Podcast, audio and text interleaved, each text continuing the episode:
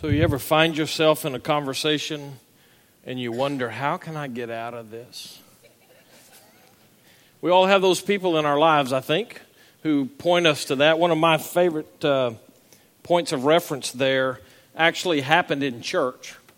And uh, it was in a different church. I was pastor of that church, which means um, it was a little di- more difficult. The fact that what happened involved my son. And uh, my son liked to, well, he was one of the sound guys, and in that particular church, the sound pit kind of extended into the uh, back of the auditorium. So he actually sat forward of a lot of people. And during the sermon part, uh, I'm sure my son felt like he had heard it all before, so he was looking around and he noticed one of the men of our church who happened to be a deacon and here's the picture that my son took of him during church. Okay, don't take pictures during church, just for. But here's the picture of this deacon in church. And for those of you listening by radio, we don't have anybody listening by radio, but um, this guy was asleep with his mouth open and had been that way for a while by the time my son saw him and snapped his picture. So I guess sleeping is one way to get out of one of those conversations. But uh, we all tend to get into those situations with certain people in our lives, and they talk and talk and talk and talk. And sooner or later, what you hear from them is wah, wah, wah, wah, wah, wah. Right? And just so you know, any given Sunday morning when I'm sitting up here or standing up here preaching, I see your response, okay? And so, for some of you, no, not for some of you, um, if I see you kind of start zoning out, then I know that it's either time to yell or time to pray and go home.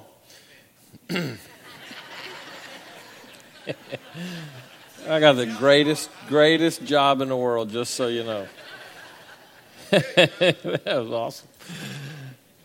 All right, so here's where I'm going with all of that we find ourselves in a section of our series here on the book of James where, if we're honest, it may very well be that we're saying to James, Wow, really, man, just kind of get off of that topic.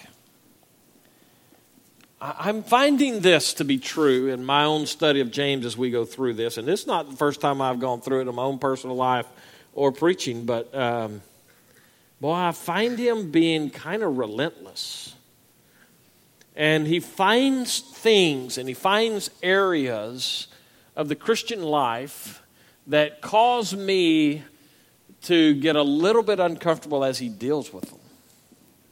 And maybe that's just me. Maybe it's because I find myself in the point of correction that he's drawing to more than I should. But sometimes I think of him, okay, James, just kind of keep moving, if you will uh, because I'm in danger of going, this, is, this hurts too much, I'm going to check out.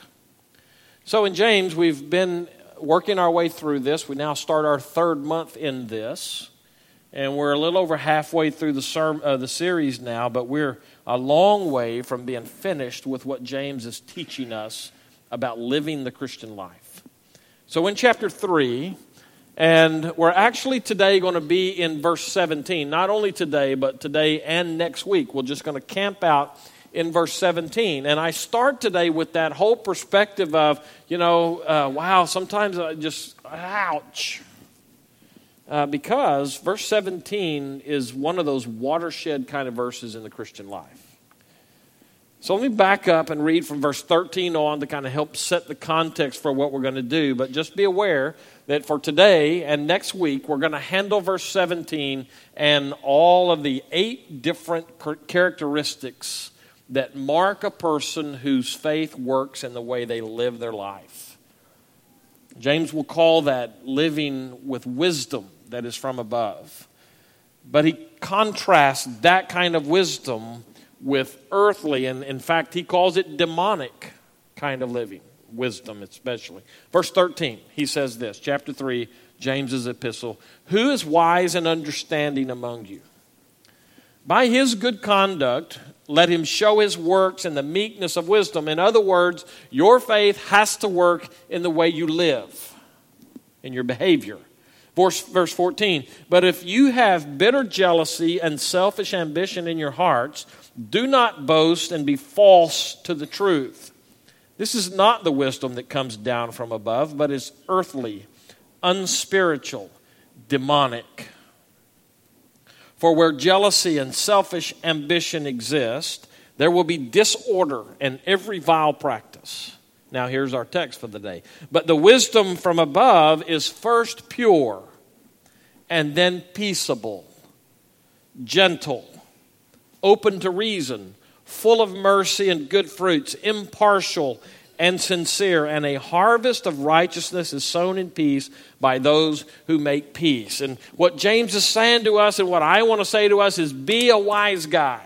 Let the way you live your life so flow out from wisdom from above, as he says it, that people around you will recognize that you are far different from those people who live life according to that selfish agenda that is so common in our world. We look at these first four today, these characteristics that he gives us in verse 17. And what we find is James kind of spelling out this wisdom that is from above. He personifies, if you will, what wisdom looks like as it's being lived out. And so let's just kind of walk our way through this in the time that we have today. So here's the first one. This wisdom above, from above, verse 17, is first pure.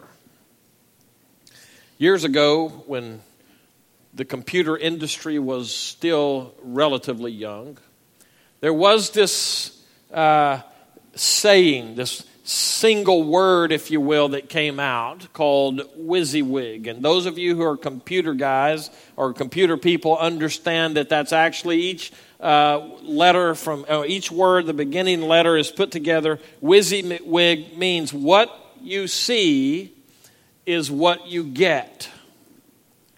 And it has to do with the programming and all that. What you see on the screen when you go to print it out, that's exactly what it looks like.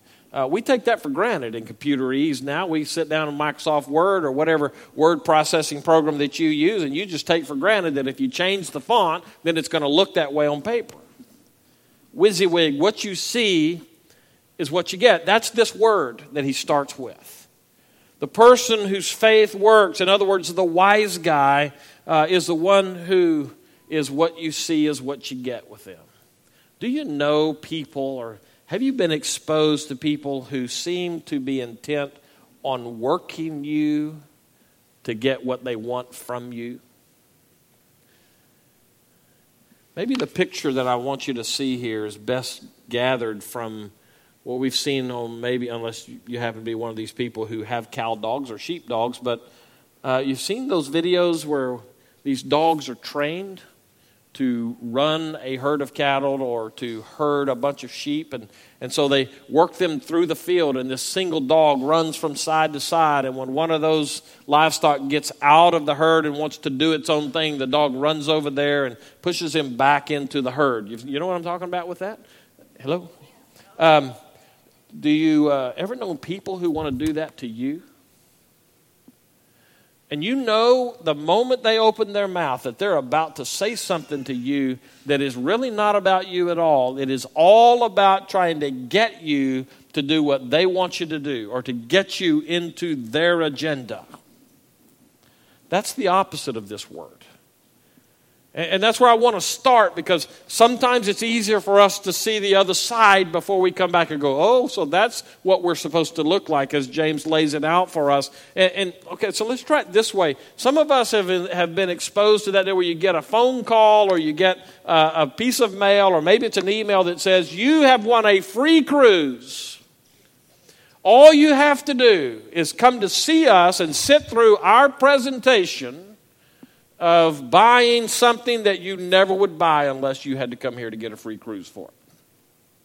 It's the same deal. It's that manipulative kind of approach that so many people have. It's, it's about us and getting us to do their work and getting us into their kingdom. So now I want to go back and review what we talked about just a little bit last week. We talked about it a lot last week. I'll make it quick today. And that is that so many people in life, and it certainly is true in church, they are out to get their kingdom built. It's their special interest group. It's what they want. And they don't care about anybody else in their group because I've got mine and this is mine and this is, and it becomes a kingdom for them. That's a small K. There are many of those in life, many of those in churches, even, unhealthy churches at least. But James is writing not about fulfilling your kingdom's agenda, he's about us building the kingdom of God. And now we talk with a capital K. This person, the opposite of what James is talking about, that person is the one who's always working to get their kingdom a leg up, even if it damages the kingdom of God. And so James says if you're a wise guy and your faith works in your behavior, then you will be pure. It's pure in motive, and it's pure ethically, morally. It's pure in the behavior that you show to other people. This kind of comes, if you want to go back to the book of Matthew and the Sermon on the Mount. And the beginning of the Sermon on the Mount is what we call the Beatitudes, and it's the first 10 or 12 verses of, of, Matthew chapter 5. And in that, we have this series, eight different statements that Jesus says that highlights the person who gets the Christian life right. Uh, and it's stated as a condition, and there's a promise attached to each one of them. In Matthew chapter 5 and verse 8, we have this condition of blessed are the pure in heart and the promise that goes with that is, for they shall see God. The person who gets this right is the person who is understanding. They have enough faith in God to run his own kingdom that they don't have to worry about controlling conditions and controlling conversations and controlling perceptions of other people. They can rest in the fact that God's in charge. That's the first one. The pure. I should also point out that because that one's first, and the way James says it here, the first of these is pure. That's, uh, that's kind of an umbrella statement, really. What we're going to find here is all the other ones that fall underneath this come back to this particular characteristic or character trait. The person who is pure will find these other ones coming into place, but if you're going to work on what's coming later, you're going to have to work on being pure. That's how it works here. So let's jump to the second one. Uh, the second one, the NIV has a different way of saying it. The ESV, as I'm reading from, says this But the wisdom from above is first pure and then peaceable. NIV, NIV says that it, that person is peace loving. So let me get right down into the bottom shelf of where you live your life. Do you know people who live for drama? Matter of fact, if you know somebody who is just always about the drama, won't you stand up and tell us, no, don't do that? I rather suspect that there's not a person in this room who doesn't know of somebody who lives for drama in life. I like to pick on my daughter. Um, and uh, that's, like I said in the first service, the reason I pick on her and use her for this is because she is a great resource for sermon illustrations, Lauren is. But this is a positive sense that I'm using this. Um, when Lauren was in elementary school, and I don't know where drama starts. I, you know, I got at birth. That makes sense, actually. But by the time Lauren got to be in elementary school, she started bringing home all of the little girl drama that was going on at school. And, uh, you know, I love my wife for a lot of reasons. But one of the reasons that I really loved her in those days was she took care of the drama at school problem with Lauren. Because whatever else you think about my wife, she's not going to do drama, all right? So if you got some kind of dramatic thing that you know, oh my goodness, somebody's not treating me right, and I got my feelings hurt, and Teresa's going to tell you, you suck it up, right? So I just saved you a trip or a phone call or whatever. So Lauren comes home from school, and all these little girls. She had a friend named, uh, this is honest truth. She had a friend whose nickname was Chippy. Now, in my opinion, Chippy needs to be smacked just because of the name. All right? But that's not, that's not the Holy Spirit talking through me, I'm pretty sure. But Lauren came home one day, and here was her comment. She's crying. Her world was devastated because Chippy said, I'm not going to be your friend anymore.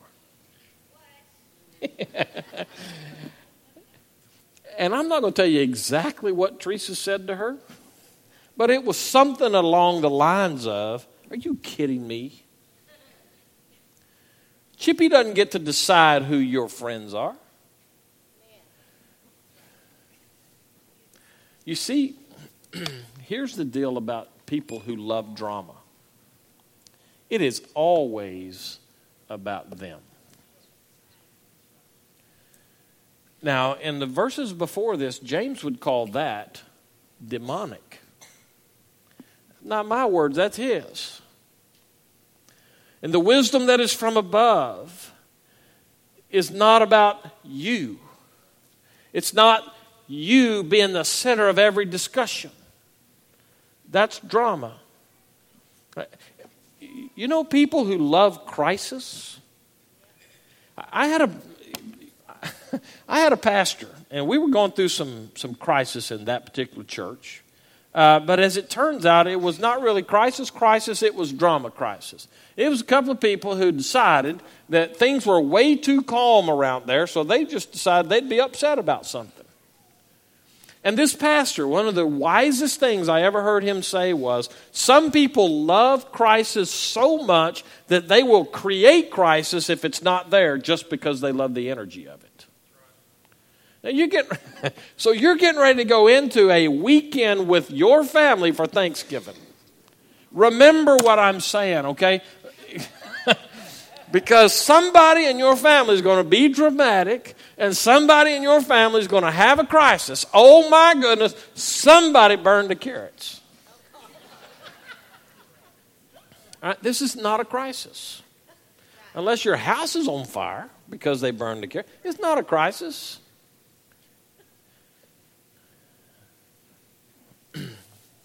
I could give you one example after another just in family life now, I'm talking about our extended family because you know my nuclear family, we're perfect. We don't ever have any problems. right, right, right, right. Um, I, could, I don't need to give you the examples because I, I talk about drama, and you go to pictures in your mind of people that do this. And I talk about crisis thrivers, and you go to people immediately in your mind who do that. Those people are opposite of this term. James says that the wisdom from above, in other words, the wise guy, is marked by being peaceable, peace loving. It's, it's more than just being peaceful, because I mean, you can go sit on a mountainside somewhere and cross your legs like you know some crazy person and do like this and find peace just because there's nobody else there. But this is not being peaceful. This is being peaceable. This is being peace loving. Even, I'll take it now, we're back to the Beatitudes where Jesus says, Blessed are the, what does he say? The peacemakers. For they shall be called the sons of God. This is a God characteristic now. So when you find those people who push for the drama, and thrive on the crisis. Don't be like that. The term has the picture of being a bridge builder. Because the unfortunate reality is there are people in every church who want to create drama. There are people in every church who thrive on crisis. So don't be offended, but the reality is if that's you, James says that's demonic. Maybe in our churches we would be a lot better off if we would treat that kind of behavior as demonic rather than enabling it by pouring gasoline on the crisis thrivers. You see what I mean about wanting him to stop talking about this and getting on to, you know, petunias in heaven and dog, do dogs go to heaven? Important questions like that. Be a bridge builder. You know people like that? Do you know people who are the peace lovers? I've been fortunate as a pastor to have these people that James is talking about here. I've been fortunate to have them in every church I've been. Those people that I know if they're involved in a situation, they're trying to bring peace into that. Those are the people who get it. Those are the wise guys. Now, I want to say this. I want you to make sure that, I, that you get this. I'm not saying that we should just have peace at any cost. I believe in our day and age, there is this rising uh, voice among the newer generation that seems to want to say, well, just let it go. There's no sense for, for a, uh, a confrontation here. We just kind of let it go. Let's all just get along. You know what? I call that, I call that crazy. There's no denomination on the planet that is more crisis comfortable than Baptist. Uh, when, I was in, when I was in seminary, they, they make us take Baptist history. That's a good thing because I was in a Baptist history class. I knew what I believed by that time. I'd grown up Baptist, so I was kind of comfortable with, uh, familiar with all Baptist doctrine. What I didn't know was Baptist history. You know what? Baptists love to fight, love to fight. And we're good at it. We kill each other like nobody's business, Baptists do. And in this Baptist history class, we were talking about one of the great controversies of Baptist life of years gone. And we were talking about whether, you know, there are times, my professor said it this way there are times in life that you draw a line in the sand and you take a stand and you fight and you die if you have to. To which all the guys, all the preacher boys are going, oh, oh, oh, yes, yes, yes, fight, die, fight, die, fight, die. But then he finished by saying, just don't draw the line in stupid places. You know, this person that James is describing here understands that there are times that you fight. Let me tell you something. There, there are things that I'll fight over as your pastor, I promise you. Uh, but it's not going to be over color of carpet, and it ain't going to be over what time we got through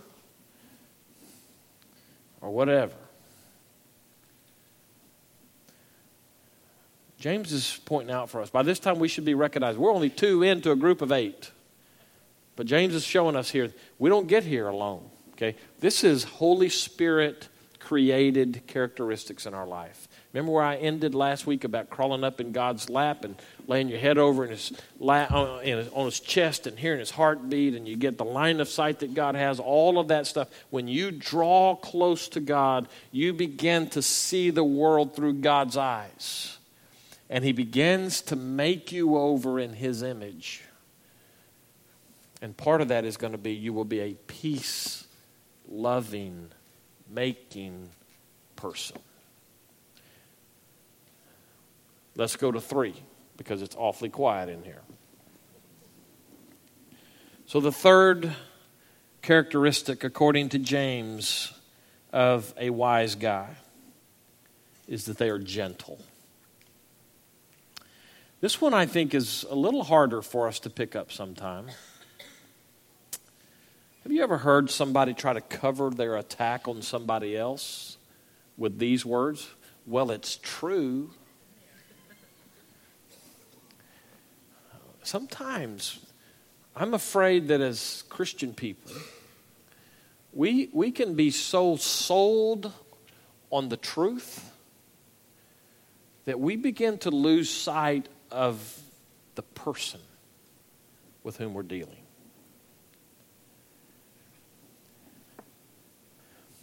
If, if you happen to be one of those who carries the truth like it's a club and you beat people over the head with it, you're a dirty, rotten sinner and you know it. You, you need Jesus. You need to straighten up. um, here's a good truth for you. If, if you want to beat people up with the truth, let me beat you up with the truth. Truth spoken without love is probably an attack. And I don't think that does any good for the body of Christ. And according to James, the wise guy is the one who recognizes that if you have to go to war, if the peace loving, peacemaking part begins to suffer, and you have to go and you have to deal with somebody else who needs the truth, then use a velvet brick. You know what I mean by velvet brick? It's it's still a brick. I mean, the truth hurts. If, if I have a sin in my life and you feel like God's told you to come talk to me about it, well, first of all, beware, because most people uh, who need you to come talk to them about that, they may not be hearing from God like you are. So you come say, God told me to tell you you're a dirty, rotten sinner. Well, God told me to tell you, you better run for your life, buddy. You see what I mean? You, you got to be careful with this. But this word, gentle, has the idea of being considerate. It means that you care about the other person's welfare. And so when you come with truth, it is in such a way that they can receive it from you. I think the best example here is of Jesus himself. Imagine that. Remember the story of Jesus and the woman who was taken in adultery? If you don't remember that, you can go check it out in one of the Gospels. But the basis of the story is that this one group of religious leaders was trying to capture Jesus, trying to trap him. And so they kept bringing him these different attempts to get him to hang himself with people. And uh, so they find this woman who is caught in adultery, and apparently she really was. It's not allegedly. Apparently she really had been caught in adultery. And uh, so they bring her and they say, what, what, what do you say we do with her? Because the law says that we should stone her to death. Okay, so in other words, they've gone to her and they've hit her over the head with the truth. You're guilty, you die. Except they're way too sophisticated for that. Most church people are way too sophisticated in these kind of things. And so they come to Jesus and they see here an opportunity to kill a woman who's taken adultery and to hang Jesus at the same time. And Jesus uses a velvet brick on both groups. It's amazing. To the accusers, his velvet brick is the gentle response with truth was okay, she's guilty. You're right. So, whichever one of you has no sin in your life, you throw the first rock. Now, that's a hit right upside the head with truth. The truth is, none of you are in that position, so none of you can be throwing rocks. Right? I'm, I'm intrigued by the way that little passage is stated because it says that the response to that was they slowly began to trickle away. Okay? So the most insightful people heard Jesus say that and went, whoop, I guess I'll just leave now.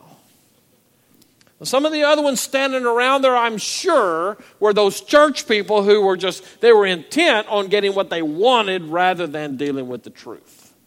But as the group around her got smaller and smaller, uh, they just finally dissipated away.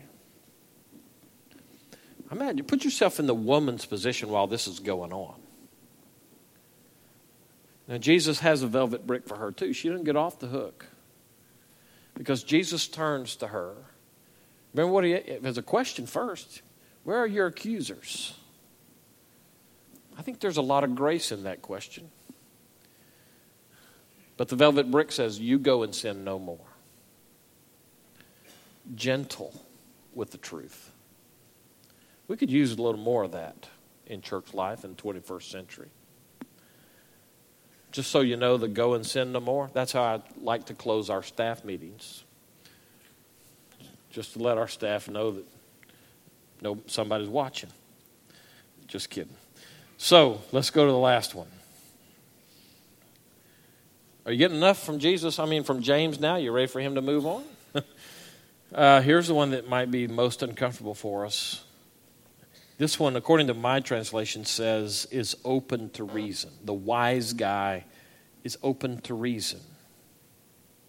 Why is it in our 21st century American culture that we always feel the need to win?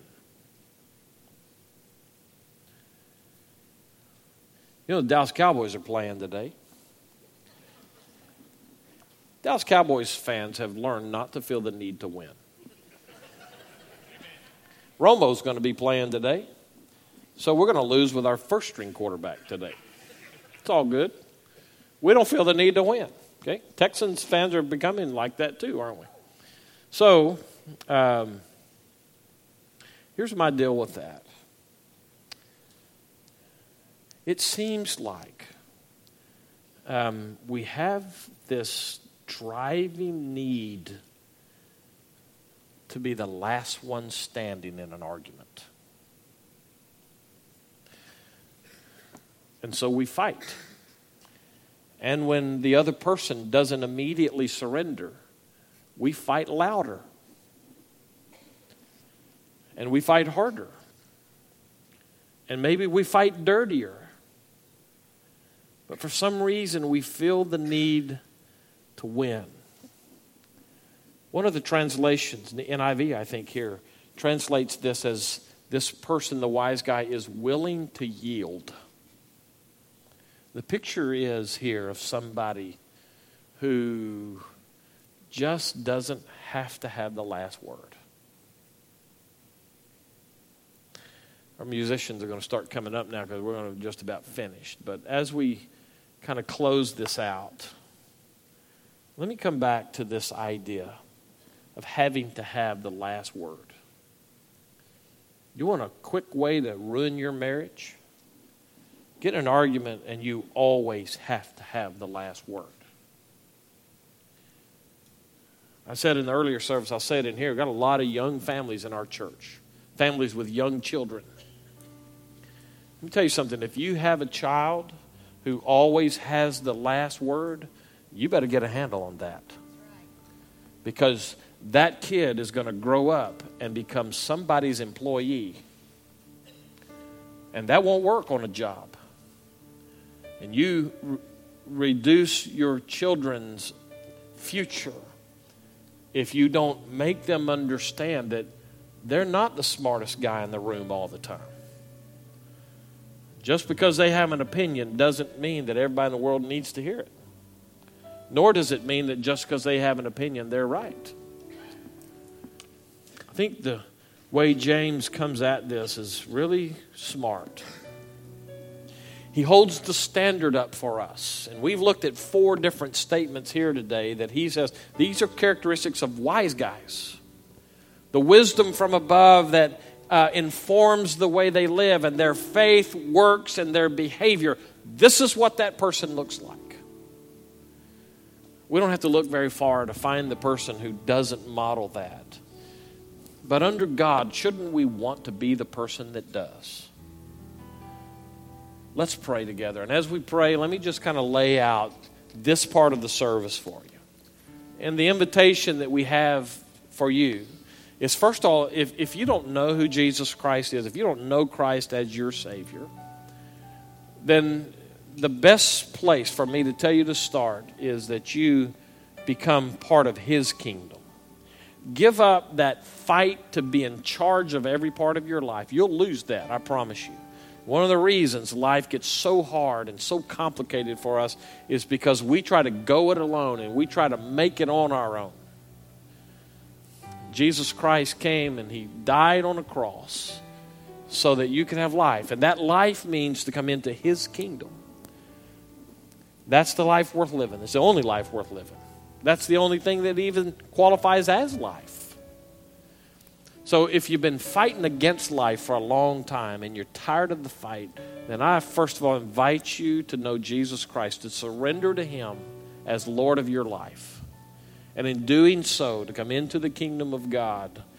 Now, at that point, we pick up what James is saying. Okay, you don't you don't need to go out there and clean yourself up so that you can come to know Christ. It, it's just the opposite. You come to Him, He'll clean you up. Okay, and part of that this that we're talking about here is the response to Him being Lord in your life. And He'll systematically work those things away from you and chop here and grind there and sand a little bit there. But it starts with knowing Him as your Savior. And if you know Him as your Savior and these things hurt, then that's the Holy Spirit saying to you, here's some places in your life you need to get straight. So use this invitation time to get straight, whatever that means. If it's to come know Christ as your Savior, I invite you to do that. Love to talk to you about that. We're going to have some people standing at the back during this next song set. Uh, and just grab it. It's Aaron, Stephanie, I'll be back there.